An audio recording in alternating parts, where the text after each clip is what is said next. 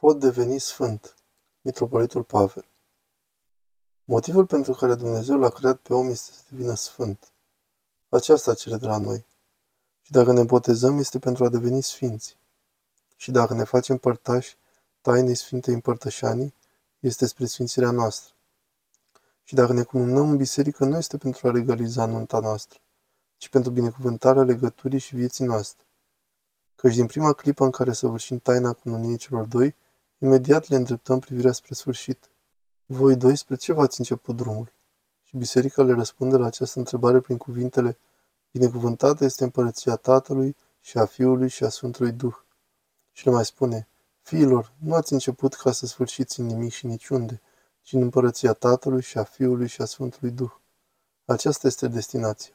Pentru aceasta Dumnezeu a creat omul, ca să fie Dumnezeu în mijlocul Dumnezeilor. Care este scopul vieții noastre? Să creștem, să ne căsătorim, să ne găsim un serviciu și să ne facem o casă, să ne cumpărăm o mașină? Toate acestea ar fi fost valoroase dacă nu ar fi existat moartea. Din clipa în care există moartea, toate acestea pot fi foarte importante sau pot fi un mănânc de gunoaie. Pot eu așadar să devin sfânt?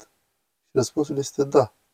Și acest da îi se datorează lui Hristos, care, deși este Dumnezeu, pleacă cerurile și vine pe pământ și ea firea mea omenească și o altoiește în trupul său și o vindecă. De acolo încolo îmi dăruiește posibilitatea de a mă uni cu el. Prin urmare, să mă fac părtaș vieții sale și sfințenii sale.